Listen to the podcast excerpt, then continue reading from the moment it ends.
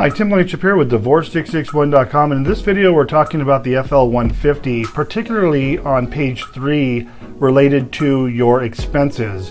When we do our amicable divorces, I'll say 80% of the time, maybe not that high, maybe 70, 60% of the time, the spouses are still living together. And when that happens, the question invariably becomes, Tim, do we fill out our expenses as if we're still living together, or do we do it as a proposed expenses? You'll see there's a couple of options, estimated, current, or proposed.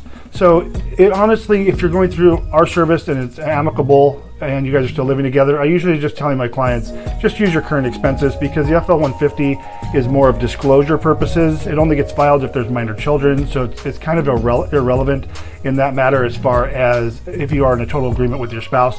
If you're going to trial and it's contested and you have attorneys, you're going to probably want to use the proposed expenses if you're still living together, because you're going to want to show what your needs are. If you're going for, after spouse support and child support, you want to, this is what my expenses are going to be post-divorce, so that can be taken into consideration. But when it's amicable, the FL 150 income and expense is not filed if no children. And if there are children, it's only used to verify the incomes for purposes of the child support concerns. So it really doesn't make a difference when it's amicable, only if you guys had by trial, and of course you'll have an attorney at that point, and I'm sure they will be explaining what and why you will be doing what you're doing. So Tim Blankenship, divorce661.com. Hope you're having a great day, and we will talk to you soon.